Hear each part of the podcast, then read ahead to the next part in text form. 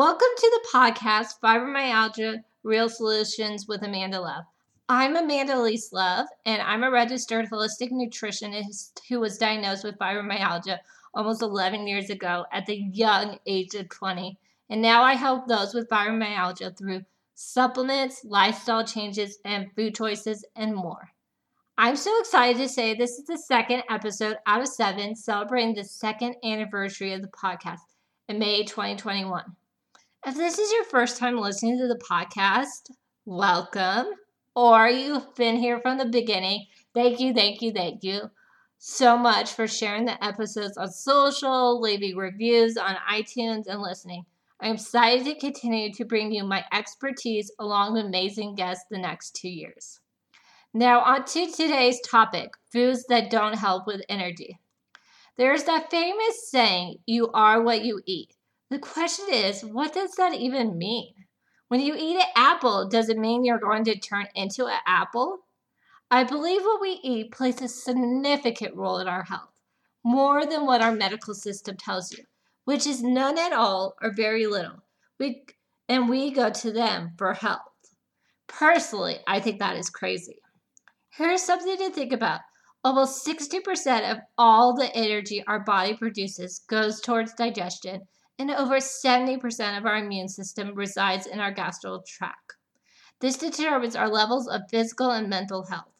No matter where we are in the world, there are so many fast food places to get a quick meal. The problem with that is that it affects us mentally and physically. Fast food is cheap, but in the long run, you will have to be paying to go to the doctor. Fast food sets you in a spiral with your blood sugar, along with the fact it's high in calories and might be high in sugar if you get dessert. Think about this when you have poor quality food, it takes its toll on your health, weakening your immune system and inviting bacteria to set up shop in your gut. As a result, you have less energy and a decline in motivation. Three foods that don't help your energy. It's normal for your energy levels to rise and fall slightly during the day. A variety of factors can affect this natural ebb and flow, but you can control this better with what you're putting into your body. Number one, refined carbohydrates. We hear talk about carbohydrates all the time, but what exactly is a refined carbohydrate? Foods that fall into this category are things like white pasta, white bread, crackers, pretzels, most cereals, white rice, and most baked goods. Why do these foods drain your energy? To understand this, I first need to explain the word refined and refined carbs. Refined means that they're not a whole food. They are foods that have been stripped of fiber and nutrients and are not called whole foods. Let's take brown rice versus white rice. Brown rice is a whole grain and complex carbohydrate. This means that it hasn't been processed. It still has all the fiber and nutrients intact. You see, whole grains like brown rice have three parts. Let's take a look at those parts. These are called the bran, the germ, and the endosperm. These three parts contain elements that are important for your body, including antioxidants, B vitamins, fiber, protein, minerals, and healthy fats. Brown rice contains all these parts, but white rice does not. All white rice started out as brown rice. To make the brown rice white, the bran and the germ are removed in the refining process, and you're just left with the endosperm. This means that most of the fiber and nutrients have been removed.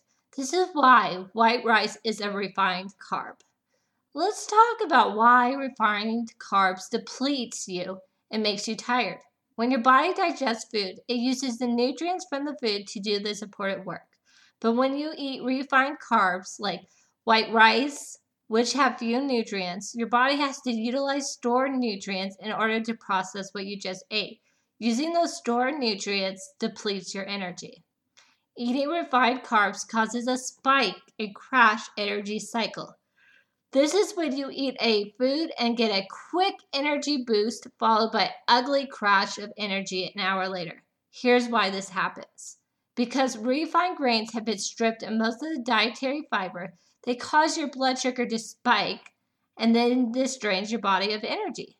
This happens because your body processes refined carbohydrates very quickly. When your blood sugar level skyrockets, it feels like an emergency to your body, and your body will do what it needs to get your blood sugar levels back down. So insulin is pumped out, which then causes your blood sugar levels to drop rapidly. Have you any of you experienced this energy roller coaster of getting that energy high and then the crash? What foods seem to cause this for you? Some examples might be white bread, pastries, cereal, chips, popcorn, white rice, and pasta. Many of my clients I work with experience strong carb cravings. So when I talk to them about this, they say, I just can't help myself. I don't have enough willpower. My cravings get in the way. I smile when I hear this because there's actually a very easy, simple system that I use with clients to end their carbohydrate cravings. Clients are amazed at how well the system works, and it actually has nothing to do with willpower or deprivation. When you dramatically reduce cravings for refined carbs, everything else becomes easier. And this doesn't have to be accomplished by eating less.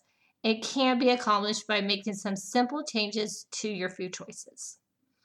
Number two, caffeine. You might think it's actually the opposite, but if you're tired, caffeine will keep you going. That's because Caffeine forces your body to pump adrenaline into the body. It's that adrenaline that gives you the energy high. Unfortunately, you pay for that energy later, like being broke and getting a cash advance. Caffeine actually causes increased fatigue. Here's why. When you consume caffeine, whether that's in coffee, soda, or energy drinks, the caffeine blocks the neurotransmitter that causes fatigue. The neurotransmitter is called adenosine. The whole time adenosine is being blocked, it's still being produced by your body. When the caffeine wears off, there's a buildup of adenosine and you feel a rush of it all at once, making you feel exhausted. And if you're consuming sugar laden caffeinated drinks, you're also experiencing the blood sugar crash. Three, orange juice. Do you have a glass of OG with your breakfast every morning? Don't feel bad about it. Growing up, that is what I did. The problem with that is it might make you drained later in the day. Most orange juices have a high fructose corn syrup, added sugar, and artificial flavors and colors. You could get a healthy brand, but most contain high levels of sugar, and all that sugar can cause the cells that control your energy levels in the brain to slow down. So ditch that glass, peel an orange, and eat that thing fresh. Bonus Iron Low Foods. Iron Low Foods. This is an essential mineral that's found in red blood cells. The main purpose is to carry oxygen from your lungs and throughout the rest of your body, which makes it a crucial element for all your cells and organs to work properly. Most of us need about 8 to 18 milligrams of iron per day to meet our body's iron recommendations. This is actually by the National Institute of Health. That number tends to be higher for women and vegetarians. If you're not eating enough food in general, or not eating iron rich foods like meat, eggs, and dark leafy green vegetables, your iron levels may suffer. A study by Harvard Health says while a quarter of the world's population is anemic, poor iron levels in developed countries like the United States are rare. That's because people in the United States actually consume large quantities of meat, making it easy for them to meet minimum iron recommendations. I hope you enjoyed this episode and learned something new about foods that don't help with energy. I want you to realize that you should not be struggling with your energy every day like so many people with fibromyalgia do. If you have any energy to do much at all, that's not the way to have a life when just trying to make it through each day. If you're looking for support to improve your fibromyalgia along with your energy, my program Get Your Life Back with Your Fibromyalgia is now open. Part of this program is having my expertise, but also having a community that knows what you're going through. That is there for you. Send me a private message on social media, which is Amanda Elise Love, or my email, amandaeliselove at gmail.com to find out more information. These will both be in the show notes, and it doesn't matter where you are in the world. The program is online, and I would love to speak with you. Thank you again for your support the last two years.